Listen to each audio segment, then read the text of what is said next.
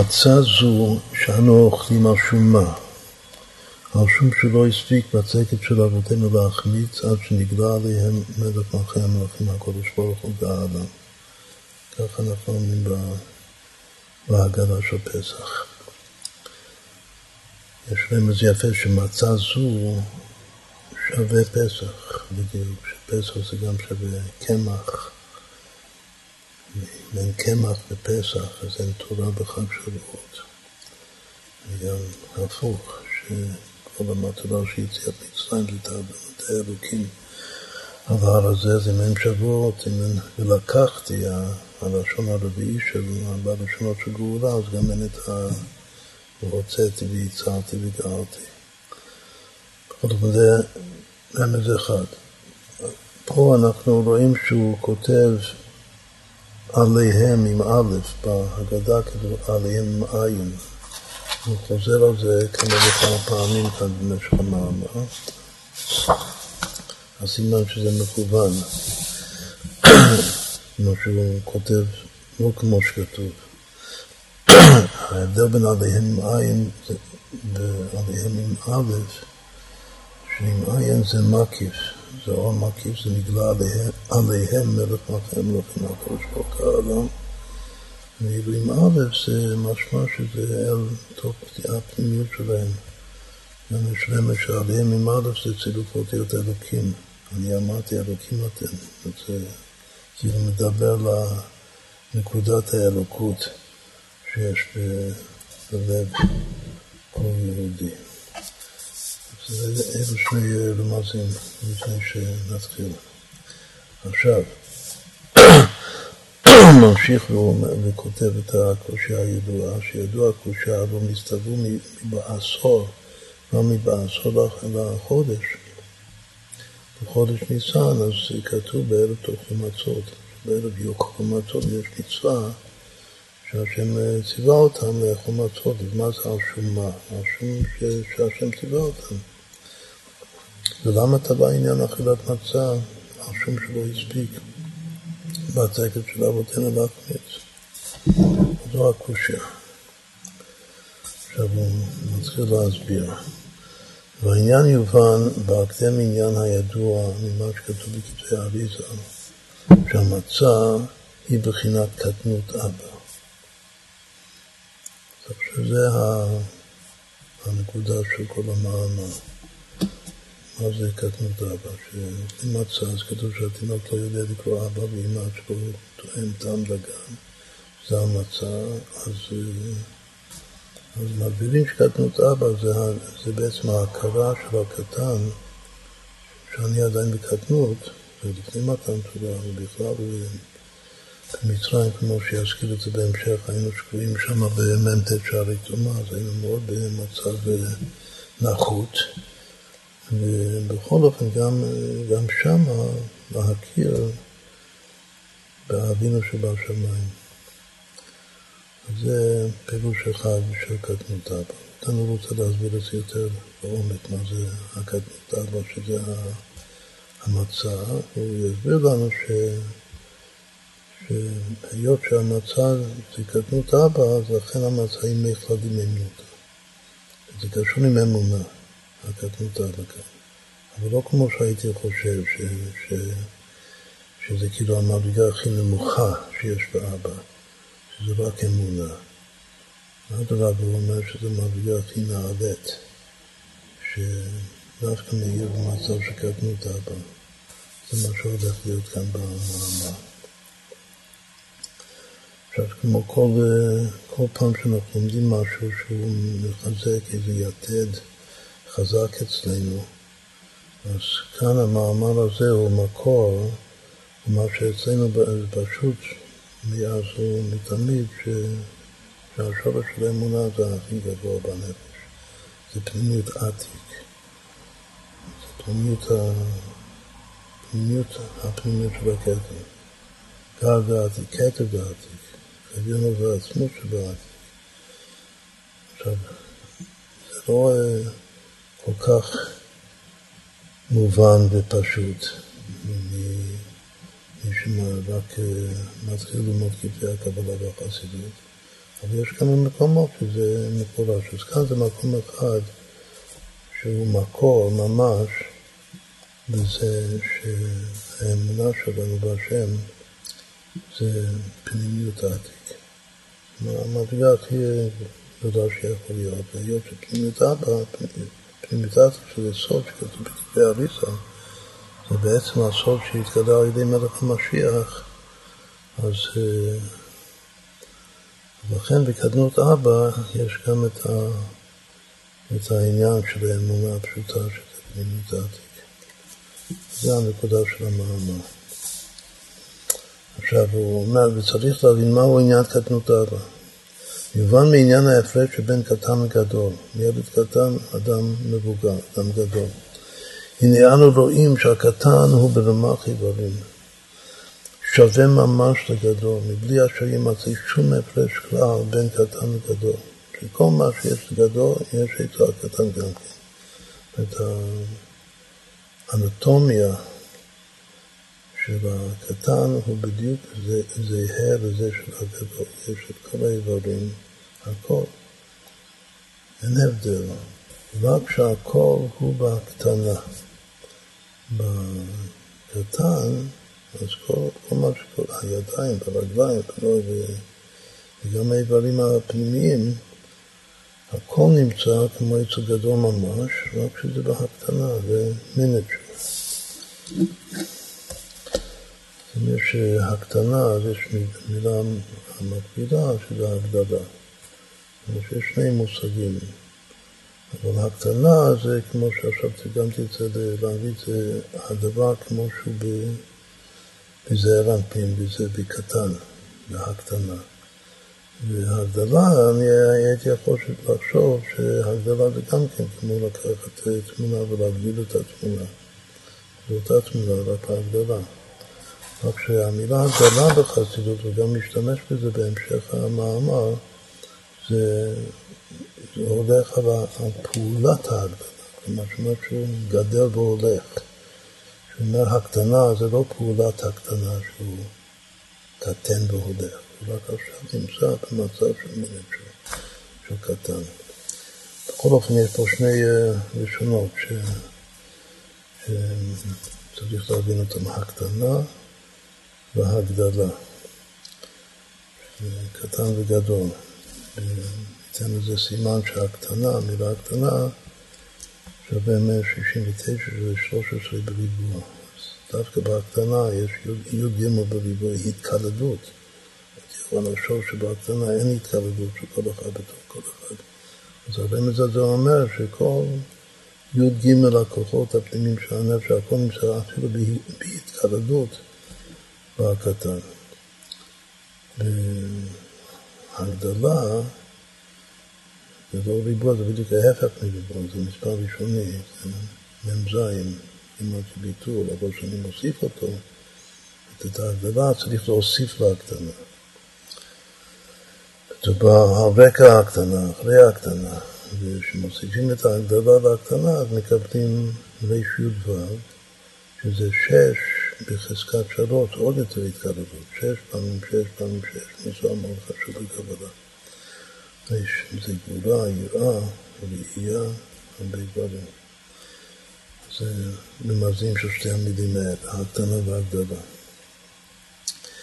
עכשיו, לא רק שהאנטומיה שלו זהה לזו של האדם המבוגר הגדול, גם, גם השכל. השכל שלו משיג דברים קטנים.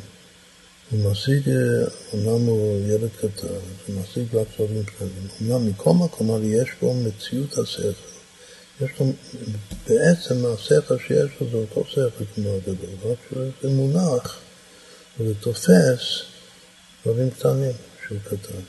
רק שהוא גם כן הוא משתמש בהקטנה, הוא מתקדר. כאילו ההקטנה זה בסיס. וההקטנה בעצם כוללת הכל, הכל נמצא בהקטנה.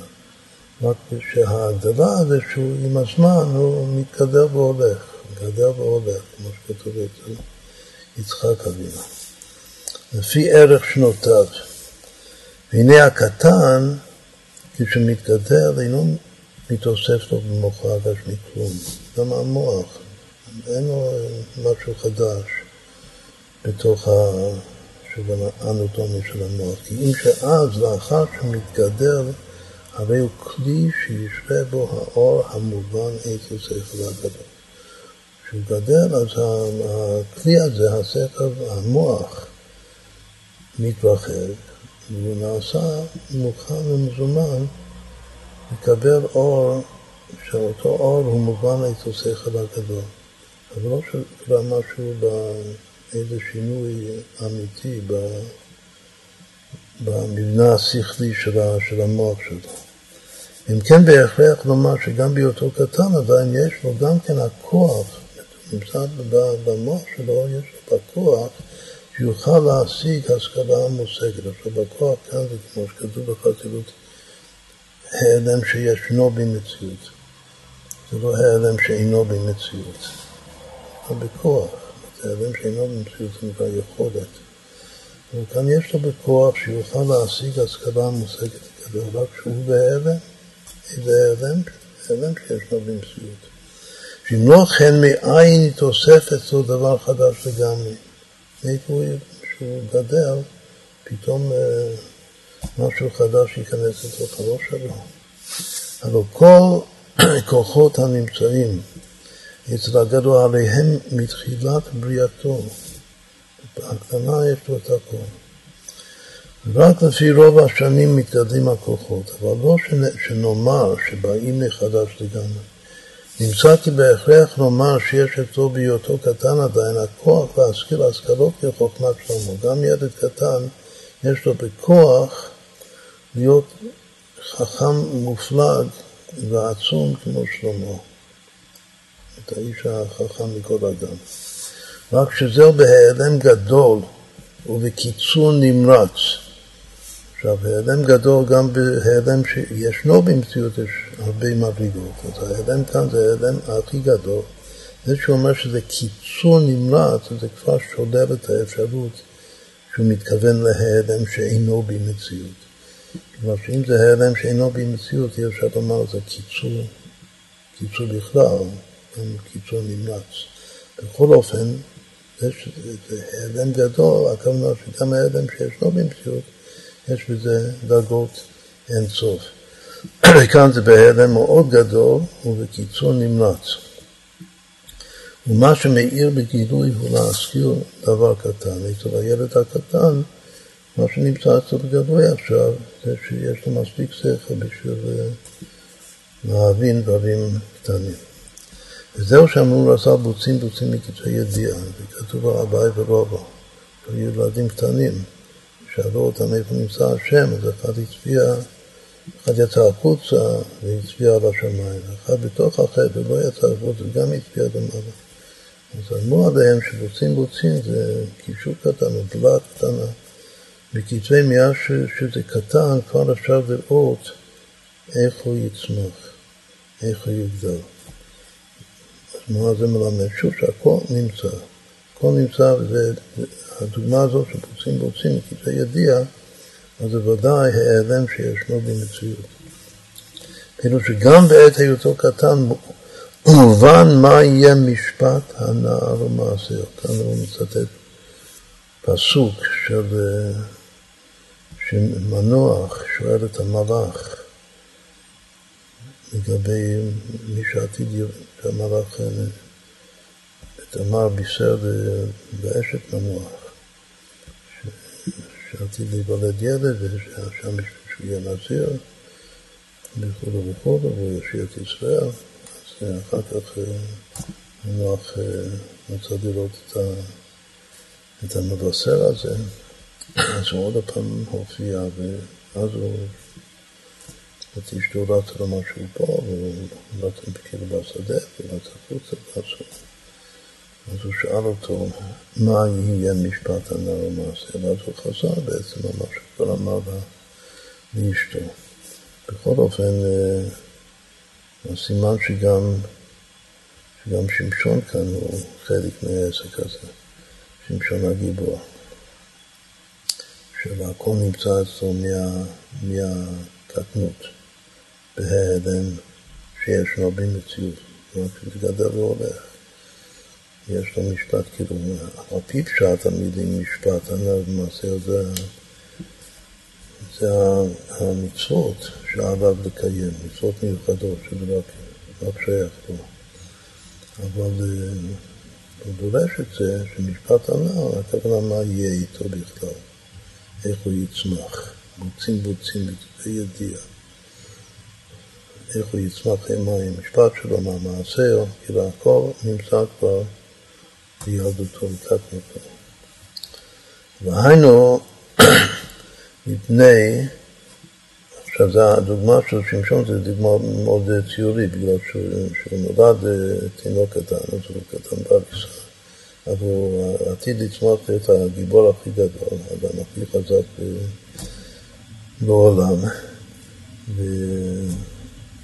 כאילו בגשמיוס, ובוודאי זה משקף גם כן משהו ברוחניוס, שזה עולות טוב, אז יש לו עוצמה אדירה, שאין כיוצא בו בכלל. ודווקא זה, הייתי יכול לחשוב שזה אולי זה, זה מגיע לו אחר כך בדיל, בדילוג הערך. לא, כמו שעכשיו מניח ש, שזה הכל נמצא אצלו, מהרגע הראשון, מתחילת בריאתו, זה הביטוי שהוא השתמש קודם. והיינו מפני כי בהקטנות יש בעלם כל עניין הגדות, רק שהוא בעלם גדול, וגם אם לא היה כוח שכל הגדות, גם בהיותו קטן, לא היה ייתכן לקלותו בשם קטן וגדות. עכשיו, אם זה לא ככה, הוא ממשיך לקרוא את, את ה... תהליך החשיבה שלו כאן, והוא אומר שאם לא כמו שעכשיו הבנו את זה, אז בכלל זה לא מתאים המילים האלה, קטנות וגדלות. זה משהו חדש לגמרי. למה? בגלל שקטנות וגדלות אינו שייך, כלומר רק כשמחוסר הצמיחה. רק כשחסר צמיחה, אבל הכל נמצא, כמו צמח. כמו עשבים, שביותם קטנים מחוסר צמיחתם עדיין, ושמצמיחים מתאוסף עליהם מעט מעט, עד שמתגדלים. אמנם מכל מקום הם באופן אחד ממש, הצמח העצב הוא לא, לא משנה צורה, אז רואים אותו בדיוק מהו מהרגע הראשון. אבל בעניין שכל הקטן המזכיר השכלות קטנות, לגבי שכל הגדול המשיג כחוכמת שלמה, אז באמת אין הרוב כלל וכלל.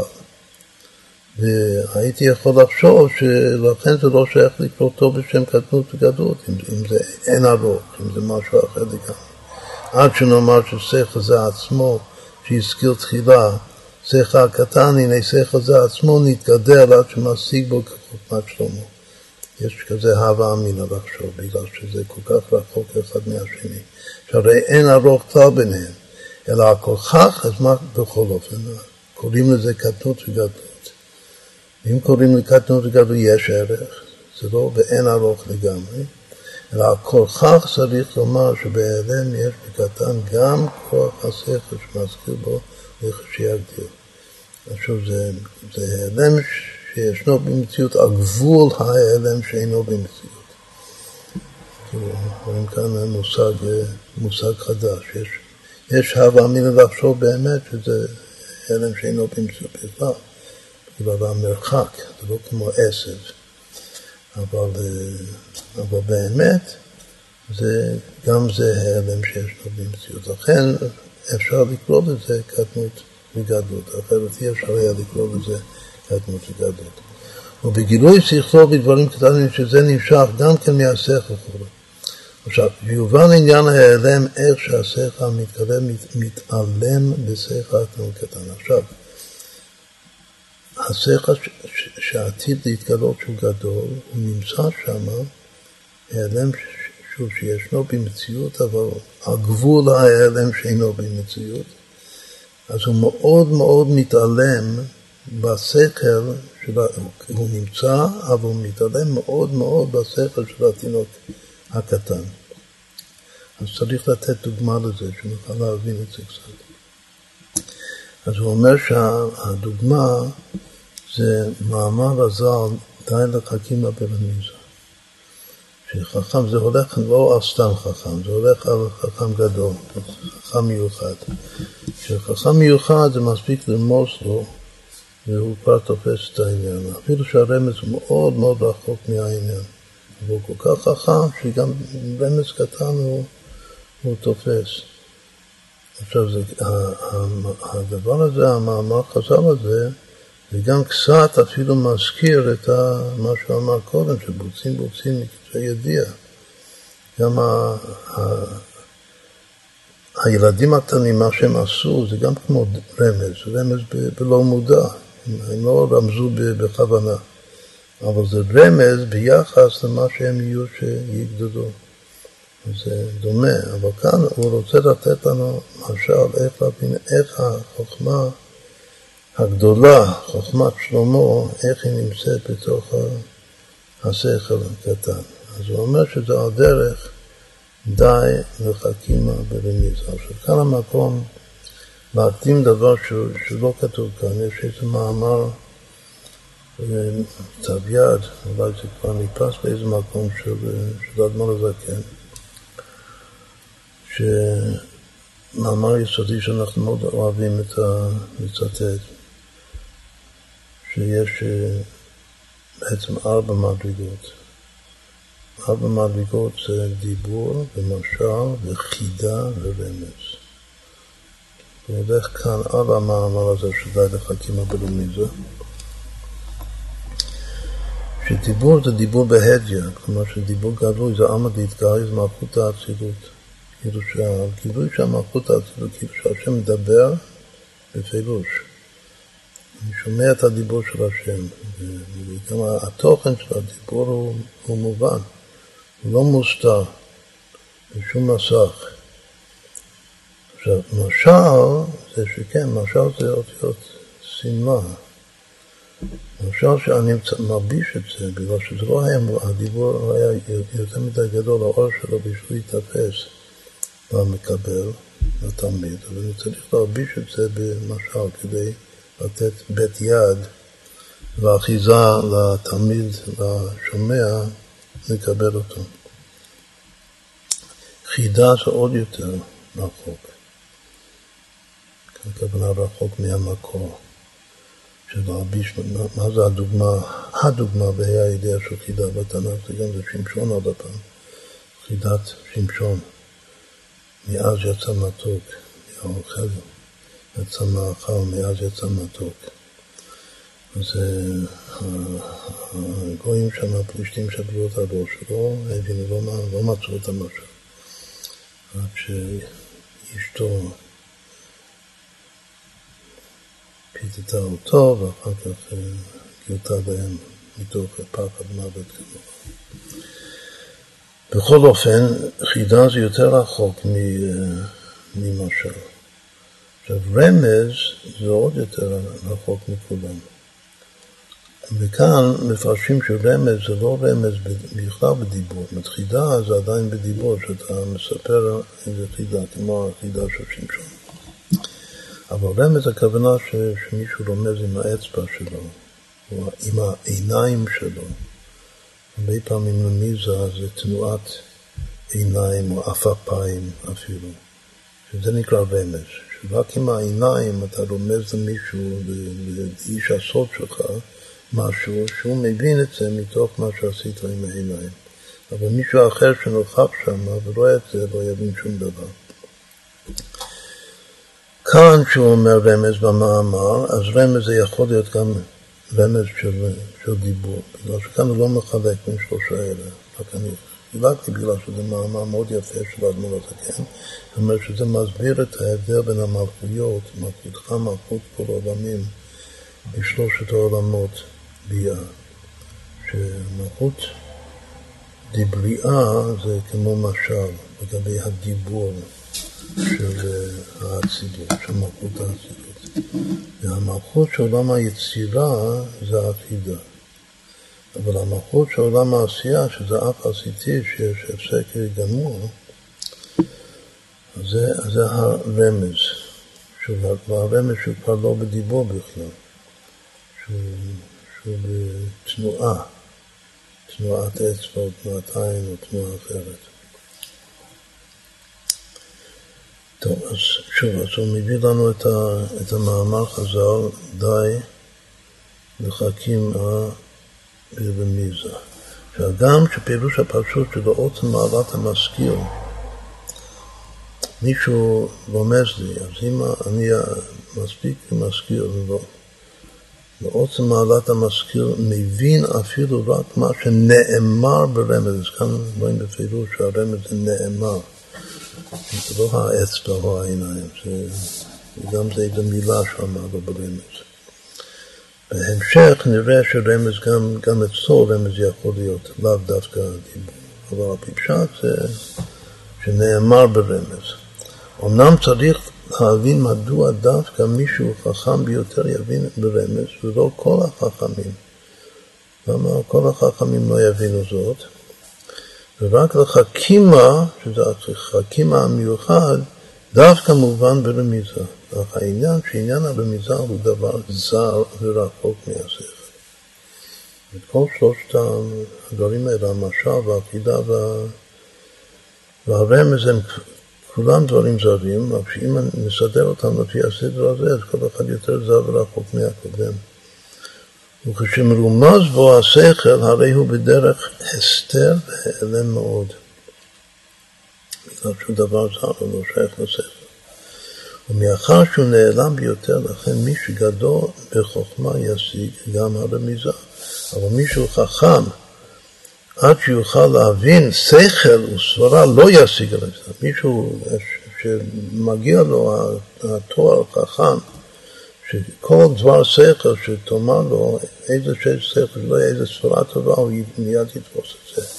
אבל רמז הוא לא, הוא לא ישיג, הוא לא יבין. והוא מפני שכשאומרים לו איזה השכלה מלובש בדברים, כשמדברים אליו ההשכלה, את ה... הדיבורים הם כלים ראויים להכיר את התוכן של ההשכלה, אז זה מעביר לו את ההשכלה, ואת מההשכלה הוא מבין, הוא תופס. אבל ברמז אינו מלובש כלל.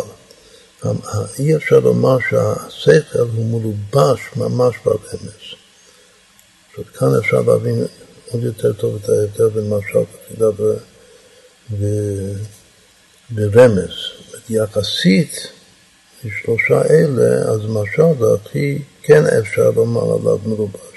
מה שאמרנו קודם, שמשל זה סמלה. אז זה סוג של לבוש, גם שזה לבוש זר. לא לבוש שהולם ממש את השכל, אבל זה איזה סוג של מבוש. חידה זה כבר פחות מזה. ברמז, במיוחד אם זה רמז באצבע, אז זה עוד יותר. שבאמת לא שייך לומר שהשכל מלובש בתוך זה. הוא אינו כלי, הרמז כאן הוא לא כלי כלל להשכל בעצם, לכן בכדי שיושג זה צריך להיות המבין. החכימה כאן צריך להיות חכימה גדול, בעל שכל גדול. מזה יובן גם כן שהשכל היותר גדול שיש על הרבישו בדברים, יוכל הרבישו לרמוז לו בדרך כלל. ועכשיו מכאן נמד הכיוון השני. אמרנו שהרמז הוא רחוק מאוד מהדיבור. אם יש דיבור ש... שאי אפשר להבישו בדברים, בדברי שכל, זה כל כך עמוק, שאין שכל, שאין דברי שכל, אין, אות... אין אותיות, אין לי אותיות, ששכל בשביל להכיר אותו, אז אני כן יכול... עכשיו הוא משתמש במילה להרבישו, אז הוא כן קורא לזה סוג של הבשה. כלומר שזה לא הבשה. הכוונה שיכול להעביר אותו, לומר אותו ברמז. כלומר שרמז הוא איזה סוג של כלי לדברים הכי עמוקים שאי אפשר לומר אותם בצורה רגילה של שכל, של העברת שכלים. כי כמו שהעלם הרמז אינו יכול להבין כי אם הבעל שכל היותר גדול, מה שאמרנו בהתחלה, כמו כן יובן שהשכל היותר גדול, שכל שמאוד מאוד גדול, אי אפשר להבישו, כי, כי אם בדרך כלל, דווקא ברמז. אז מכאן שמה שאמרנו קודם, שהרמז מלכות העשייה, זה אף עשיתי, זה הסימן שהכי גבוה דווקא צריך לרדת להכי נמוך. כידוע הכלל שכל הגבוה הגבוה ביותר וירד למטמט ביותר. אם כן יש שכר שאני יכול לומר את זה בפשטות, בפשטות דיבור, בהדיה, ויש שכר יותר עמוק שאני צריך בשביל זה משל, בשביל להעביר אותו. יש שכר עוד יותר עמוק, צריך חידה, יש השכר הכי עמוק שאף עשיתי, שצריך רק, שזה רק יכול להתלבש בתוך רמז, והרמז כאן הוא ממש בתחתית המדרגות, לפי מה שהזבנו, בשם אדמו"ר הזקן במערכות תעשייה. והרי זה קרוב לעניין המשל. בכל אופן כאן, כמו שכבר אמרנו, כאן הוא לא מחדק. חשוב לנו כן לחדק, בגלל שזה גם כתוב ישראל אדמו"ר הזקן, וגם זה נותן יותר הבנה בכל בכללות העניין. הוא אומר, בכל אופן זה, הרמז כאן שחייבים משהו, שזה לא השכל בשביל להרביש אותו, אז הוא מדמה את זה למשלי שלמה. לעניין המשלים של משלי שלמה, שדיבר שלוש אלפים משלים, אז המשלים שלו גם היו כנגד שלוש העולמות תחתונים, לכן זה שלושת אלפים משלים. אז כנראה שככל שהמשלים ירדו עולמות, אז האלף משלים שהיו ב... שלו בעולם הבריאה, שזה ירד לאלף משלים של... שיצירה יחסית היה כמו חידות, ושזה ירד עוד יותר לאלף משלים של עולם העשייה, אז זה כבר היה רמזים, רמזים בעלמא. שדיות חוכמה שלמה נולדה עד שנאמר לו ויקם מכל האדם, לכן היה יכול להשפיע השכלותיו בחידות. עכשיו הנה פעם ראשונה הוא משתמש במילה חידות, אז אם כן הוא השתמש במאמר, הוא כן להשתמש בכל שלושת המושגים. רק שלא מחלק ביניהם. אבל יש פה שלושה דברים, רמז וחידה ומשל. שעניין הבשם, המילה חידה זה, זה מופיע במשלי. החידה שאנחנו מכירים זה, זה כאילו חידה מפורשת בתנ"ך, זה אך ורק החידה של שמשון. אבל המושג חידות זה, זה כתוב. שעניין הרבשת השכל והמשל הוא רק בדרך רמז לבד. אז כאן זה יחידות ומשלים ברמז. ועל דרך זה יובן עניין העלם הרבשת שכלו הגדול שמתגלה לחשי הקדש. כל זה היה להסביר איך השכל הגדול של שלמה המלך מתעלם בתוך השכל הקטן של הילד הקטן. אז הוא אומר שזה על דרך השכל הגדול בתוך הרמז. אז שוב, הוא נמצא שם בעלם שאינו במציאות, או יש לו במציאות. זה מה שהזברנו קודם, הוא נמצא, כן, בכוח, רק שזה כל כך נעלם, אף על פי שזה מציאות, זה גובר על האינו במציאות. זה... חידוש באסכולה שלנו בחסידות. בשכלו הקטן בעת היותו קטן. רק שבזה יתרון מעלת השכל של הקטן נגד הרמיזה, יש משהו שיותר יותר מעלה בשכל של הקטן לגבי הרמיזה, באיזהו תנועה, עכשיו הנה, פעם ראשונה שהוא אומר שרמיזה זה באמת תנועה, כמו תנועת האצבע. או עין קודם הוא אמר שנאמר ברמז.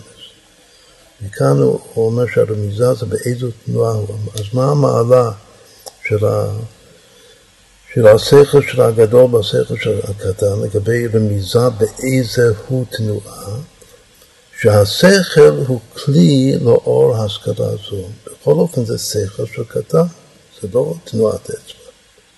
מה שאין כן הרמיזה, אם זה תנועה ודאי, ואפילו אם זה דיב... איזה סוג דיבור או המשל, הוא מדבר זר לגמרי חובה. אז אם כן, זה יותר זר מאשר השכל של הקטן, בגלל שהשכל של קטן השכל. וככל עכשיו, וככל המשל הזה יובן בבחינת חוכמה למעלה, שהוא כלולה מעשר שכלות גם כן. מה דמר יש את כל העשר ספירות? הנה מבחינת חוכמה שבחוכמה עוד למטה יוכל לעבור באיזה סיפור בגילוי. עכשיו, יש כאן חידוש חשוב מאוד בהשכלה, בעניין המושג פנימיות. כשאני אומר פנימיות לגבי פרצוף, הפנימיות של הפרצוף, מה, מה אני מתכוון? אבל באמת, אפילו בכתבי אריזה זה לא, לא תמיד אותו דבר, זה הכל לפי ערכים. שאם קודם דיברתי על פרצוף נהי, שזה פרצוף עיבור, ואני עכשיו אומר פנימיות, אז זה יכול להיות אפילו פרצוף יניקה, שזה חגת. בדרך כלל, כשאומרים פנימיות, אז הכוונה מוחין. זאת אומרת שזה פרצוף חב"ד, פרצוף של... של גדלות, לא של יניקה. אבל כאן הוא אומר שהפנימיות האמיתית, וזו נקודה מאוד חשובה, שהפנימיות האמיתית זה דווקא הקטע, שהוא לא, שהוא למעלה מטעם בדעת. זה חידוש, במיוחד בשביל לומר את זה בחב"ד.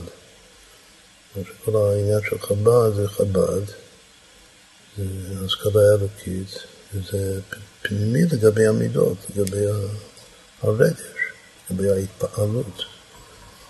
אבל כאן, הרב במערה, שכאן לכאורה, לא, לא חב"ד, זה קטע.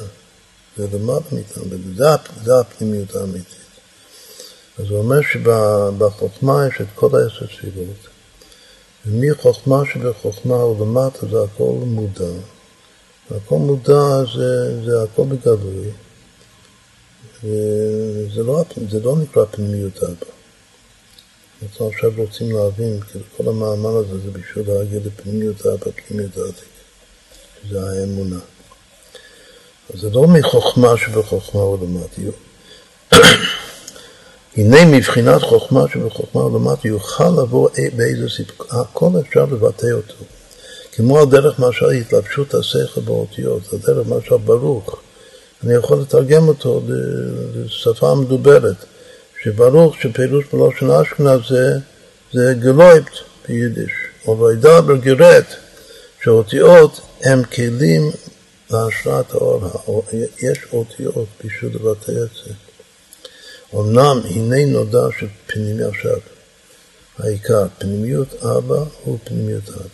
ולא ידעתי אתם, זה ציטוט של רב חיים ויטאל,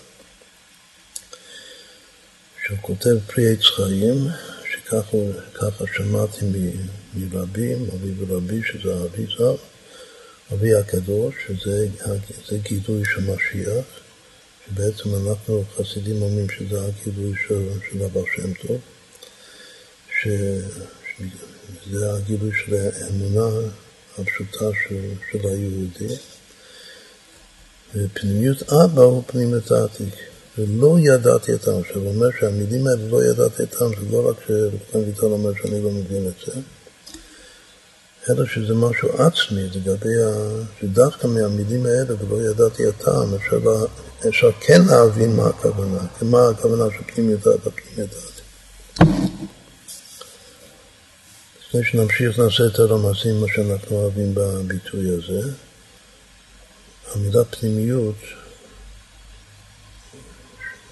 שווה חמש מאות תשעים וחמש, חמש תשע שש.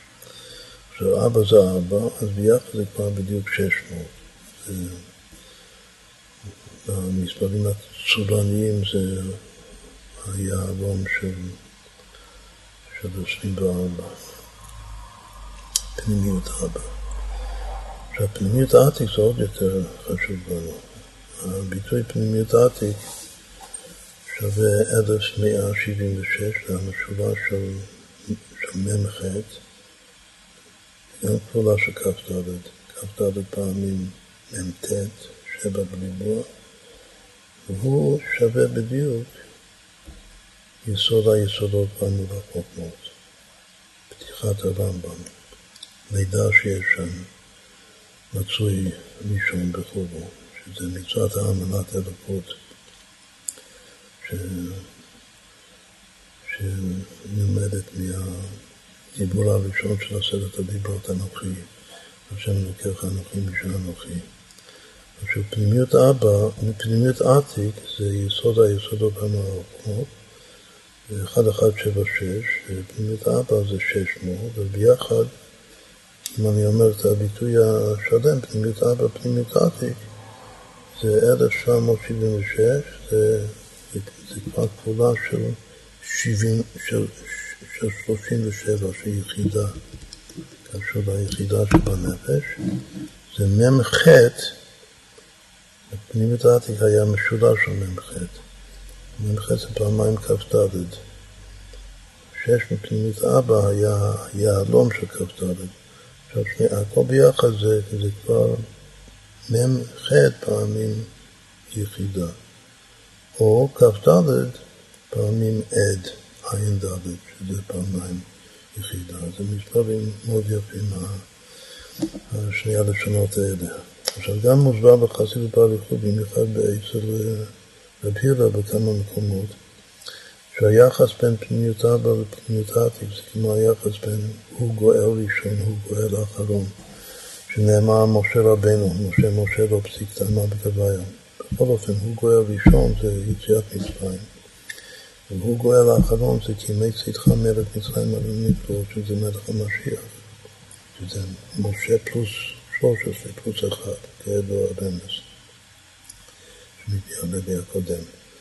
אז אם כן, פנימיות אבא, שהוא מסביר כאן שפנימיות אבא זה לא החוכמה של החוכמה, זה הקטע של החוכמה. זה משה רבנו. ופנימיות העתיק זה כבר משיח בעצמו.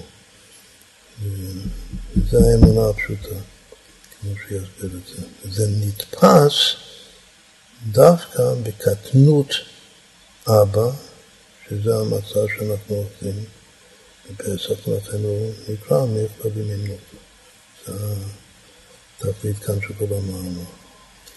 אז עוד פעם, פנימיות אבא, פנימיות עתיק, ולא ידעתי הטעם, פירוש, ולא ידעתי הטעם שהטעם זהו למעלה מן הטעם ודעת. לא ידעתי הטעם, הכוונה שבעצם הטעם הוא לא ידוע, הוא בלתי ידוע. שאי אפשר לדעת אותו בגלל שלמעלה מטעם ודעת המובן באיזה התלבשות דבר מה שיובן ויושג, אי אפשר, אין שום דבר שיכול לתפוס אותו, להרביש אותו, כדי שהוא יהיה מובן ומושג. כי עניין ההשגת השכל המלבש באותיות שיכולים לאמור עליו כי הוא זה, שאפשר לומר שהשכל הזה זה בדיוק מה שמתבטא באותיות האלה, אין, אין, אין אותיות בשביל זה. כי אם הוא למעלה מן הטעם ודעת המושג. והנה בבחינת קטנות אבא, יש בהיעלם גם כן בחינה זו. עכשיו זה החידוש הגדול. שקטנות אבא, כאן שזה המצע, תופסת גם למעלה מחוכמה שלו. והקט בפנימיות אבא, שהוא הוא פנימיות אבא. שלמעלה מן הטעם ודעת, שהרי גם זה בכלל החוכמה תחשב, קטע של החוכמה, זה קטע של החוכמה. והחוכמה בעצם הוא מה שלמעלה מן הטעם ודעת. בעצם כאן המילה בעצם, זה העצם של החוכמה, שזה הקטע של החוכמה, שזה פנימיות אבא. ובבחינת הקטנות יש בה בהיעלם כל העניין מה שיש בבחינת החוכמה, כל מה שיש בחוכמה, כולל עצם החוכמה, שזה הקטע של החוכמה, שזה פנימיות אבא. וזהו, עכשיו הוא חוזר ומסביר לפי זה את, ה... את המאמר של ההגדה. זהו מצא זו, שאנו אוכלים משום מה, משום שנגרע עליהם, עליהם, עם אלף, עם עין, מלך, מלכי המלכים, פירוש שגם כי נצטבו, גם אף על פי שנצטבו מבעשור, בערב תאכלו מצות, מכל מקום, אני עדיין שואל על שום מה, על שום מה היה אכילה, זה, אני עונה, מתערב שזה על שום שנגרע עליהם, עוד הפעם עליהם, מלך, מלכי המלכים. עכשיו, מה זה מלך, מלכי המלכים? המלאכים הם זו. באמת המלאכים המלאכים מקובר את כל, כל הפרצופים של האצילות. המלאכים זה זו. ומלכי המלאכים, המלכי זה חוכמה ובינה. אבל מלך מלכי המלאכים היינו בחינת הכתר. ובחינת הכתר שזה מלך מלכי המלאכים הוא שורש פנימיות האבא, בגלל שפנימיות האבא כמו שהזמן זה כתר של, של החוכמה. שהוא הוא פנימיות העתיק, שזה הכתר של הכתר. אשר בחינה זו יש במצע שהיא קטנות אבא. וכאשר אכלו ישראל מצה, העיר בהם לפי שעה בחינה זו, ונתחזקו באמונתם. עכשיו, לפי שעה כאן הוא הסביר את זה יותר בהמשך. כאילו, את זה אחר כך נקבע בנפש.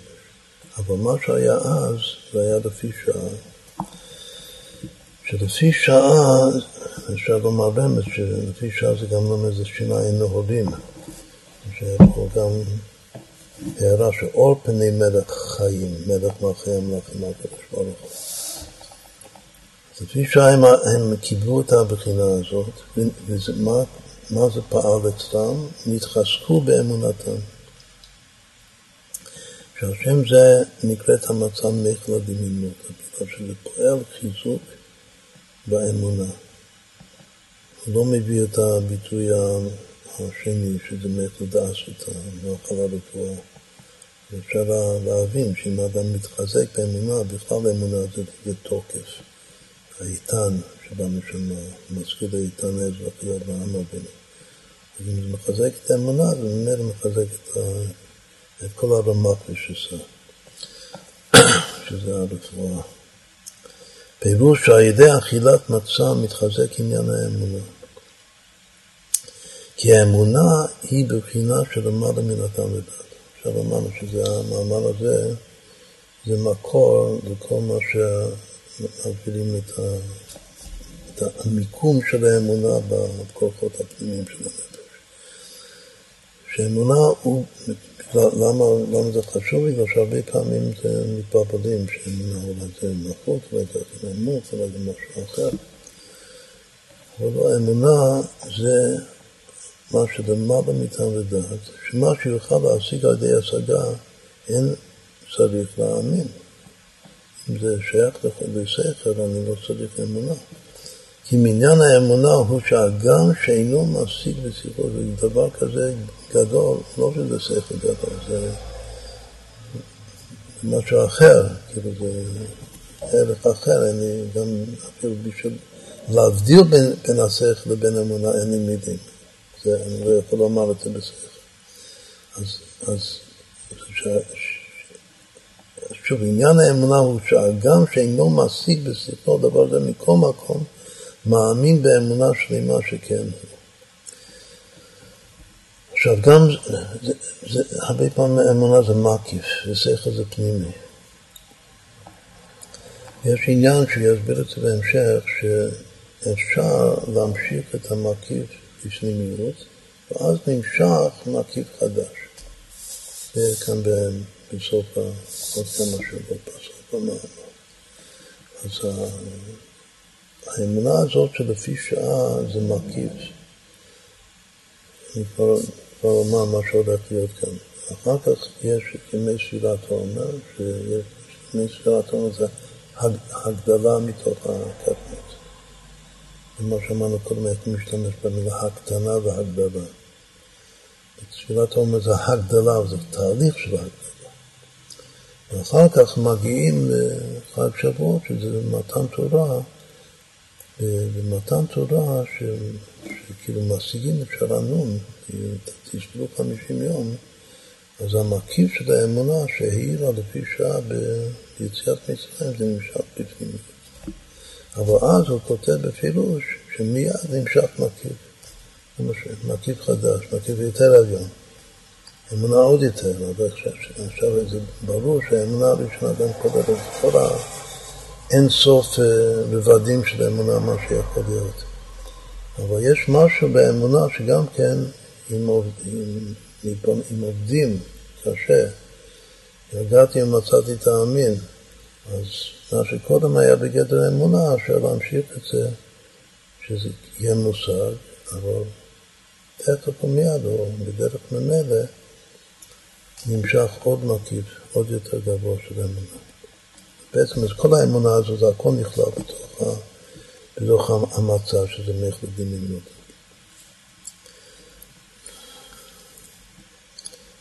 כן, אז מה הוא כותב כאן? שהמצא היא בחינת קטנות אבא, שיש בה בהיעלם גם מבחינת פנימיות אבא. קטנות אבא זה היה חידוש. דווקא קטנות אבא יש בהיעלם פנימיות אבא, כמו די לחכים הברמזו. ופנימיות אבא זה הוא שהוא פנימיות העתיק. מקום אשר שם היא האמונה שלך. כאן עוד יותר מפורש הוא אומר. שהמקום של האמונה, איפה צריך למקם את האמונה? בפנימיות עתיק. את האמונה זה משיח. הנה יזכיר לעבדי ירום וניסה וגבה מאוד. לכן על ידי אכילת מצה מתחזק אמונה בלב כל אחד ואחד מישראל. השם זה נקרא מחלת אמונה. שהיא האכילה שמחזקת את בחינת האמונה. שאנחנו הולכים על אכילת מצה בלב הסדר. שאז היא מצווה, מצוות הסדר הלטה. להיות קיבה מדובש משורש האמונה החולה. נשמות יסוד שבאותו הדור היו משוקעים, משוקעים בממתת שערי תומה, בעניין יציאת מצרים היה שיצאו מבחינת ממתת שערים הנער, להיקבר בבחינת הקדושה, על ידי ובמורה גדול זה גילוי שכינה. לכן הוא כותב דווקא שלא הספיק, לא, לא הספיק בזה, שעבדים להכניס עד שנגלה עליהם בכל זאת. בעיקר כאן ש, ש, שיצאנו מהממתת, שערי תומה להיקרא בקדושה על ידי המורה הגדול שזה גילוי שכינה. הוא הגילוי של בחינת מלך מלכי המלכים הנ"ל, שזה שורש בחינת האמונה. אז עצם המהות של המצב שזה אמונה, זה מה שנגלה עלינו. אז חייבים לומר שזה את האשומה. לכן לא הספיק, עכשיו זה גוף וגם מסביר למה זה לא הספיק, לא הספיק בגלל הגילוי אור. הגילוי אור כל כך גדול, שזה אי אפשר להחמיץ. להחמיץ זה, זה ישות, זה הרגשת עצמי כדבר נפרד. אם יש גילוי אור שגילוי שכינה, זה לא יכול להחמיץ. ולכן לא הספיק להחמיץ להיות בבחינת הגבעה וישות, כי אם בבחינת מצב ביטו ושיפלוס. והיא היא האכילה המחזק. רק כשאדם אוכל מתוך ביטול ושפטות, האכילה הזאת מחזקת את בחינת האמונה. ובאמת מלבד שבחינת זו היא יותר נעלה מהעבודה של פיתם ודעת. האמונה זה יותר חשוב מכל מה שאנחנו עושים על פי שכל, בבחינת ידיעה וההכרה. כאילו רואה, אפילו שאדם הוא בשיא, של של של שכל, של טעם ודעת, שזה נקרא הכר, ידיעה והכרה כאילו רואה. אז מי שנמצא במדרגה הזאת של הכרה וידיעה, ידיעה והכרה כאילו רואה, חושב שזה שאין יותר מזה. לא, זה גם כן בורטל ומבורטו ביחס לאמונה פשוטה. שגם מי שמעסיק ויודע ומכיר כאילו רואה, לפי ערכו, בבחינת סובב כל המין, מלא כל המין, הוא רואה אלוקות, כאילו רואה אלוקות ממש, מכל מקום, בבחינה יותר נעלה צריך להיות בבחינת אמונה. יש יותר, כל מה שהוא משיג, יש משהו יותר מזה. אני חושב שזה, אין ארוך, לא שזה כמותית, זה איכותית משהו אחר, כמו שאמרנו קודם, שגם אי אפשר להסביר מה המשהו האחר. אז... אז כל הסובב, כל מה שהוא משיג, כאילו רואה את הסובב, זה גונש ביחס למשהו מאמין. והנה באותו זמן היו נשמות יסוד תחתית הקטנות, עד שבבחינת ההשגה לא היו יכולים כלל לגרום. לא היה להם שום כוח השגה בשביל להיגאר, בגלל שלהיגאר זה והוצאתי ויצאתי וגארתי, זה צריך לצאת מקליפת מצרים. צריך להיות עם, עם כוח שיכול לנצח את קליפת מצרים, והם היו כל כך בקטנות, שלא היה שום כוח להתמודד, להתעמת עם נגד פרעה מלך מצרים. הן מצד שעל פי ההשגה אי אפשר לכבוש בחינה זאת. שכל עליהם, שכל לבד הוא לא יכול לכבוש את פרעה.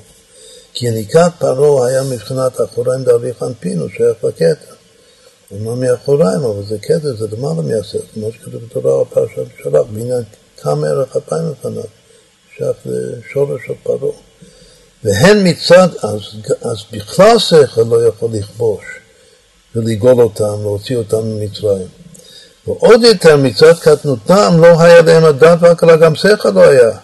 לכן בהכרח היה לפי שעה שיהיה להם הגילוי, הדבר היחיד שיכול להוציא אותם ממצרים, שזה לפי שעה יהיה להם הגילוי מבחינה שלמעלה מנתם ודעת הגמרי. עכשיו, זה לפי שעה, לכן באמת רק ביום הראשון, בלילה הראשון אומרים הלל שלם. בלילה הראשון, ביום הראשון אחר כך, שזה יציאת מצרים ממש. אחר כך אומרים רק חצי הלל. בגלל שהם הולכים, הגילוי שהיה בלילה הראשון זה מסתדק, ואחר כך זה נבנה בשלבים לאט לאט, תוך כדי שירת האומר.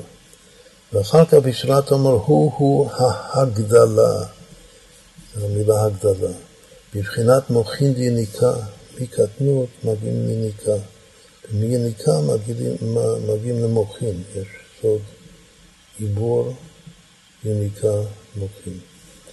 אז ההגדלה זה בבחינת יניקה, עד שמתגדלים, הגדלות זה נקרא מוכין, ומתקדמים בכל במערכי איברים להיות אחר כך בחג השבועות מבחינת קבלת התורה עשרת הדיברות אנוכי השם אלוקיך אשר הוצאתיך מארץ מצרים פירוש בחינת אנוכי מי שאנוכי בחינת הכתר את האנוכי זה הכתר זה אותו כתר שנתגבר להם שנגבר להם מלך מלכי המלכים הקודש ברוך הוא אבם זה אותו כתר האנוכי שאנוכי שבשעת יציאת מצרים היה שאז בשעת יציאת מצרים הבגילוי לפי שעה ונת, ונתלבש בקטנות באכילת מצה שזה הקטנות אבא של אכילת מצה וזהו אשר עשיתיך לכן הוא, לכן הוא חוזר ואומר ומתרץ את הקושיה הידועה למה הוא מדגיש באנוכי השם אלוקיך אשר עשיתיך שאומר שבראתי שמיים וארץ ושלא יאמר בכלל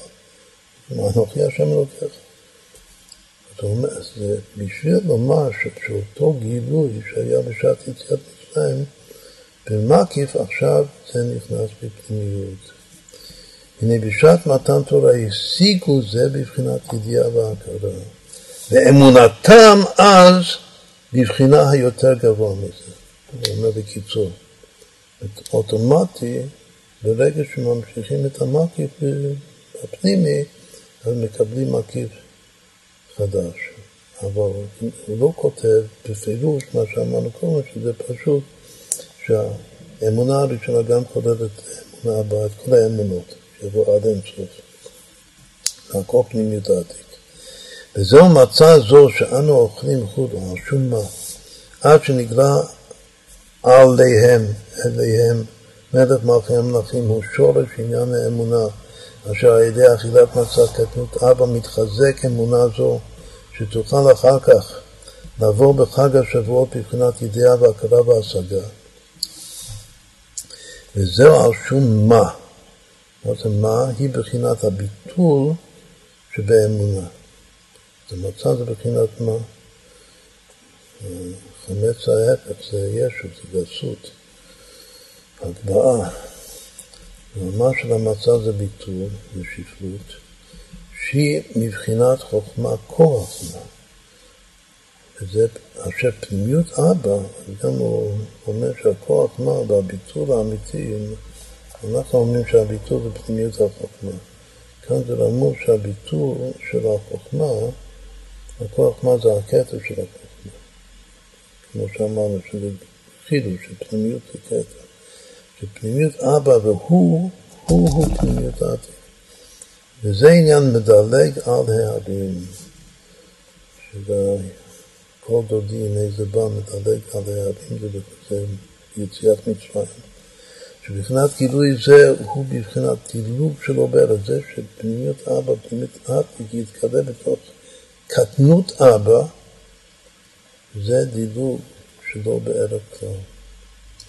אבל אחר כך זה התחיל כסדר המעבידות של התחום מתן תורה וכו'. זאת כאן.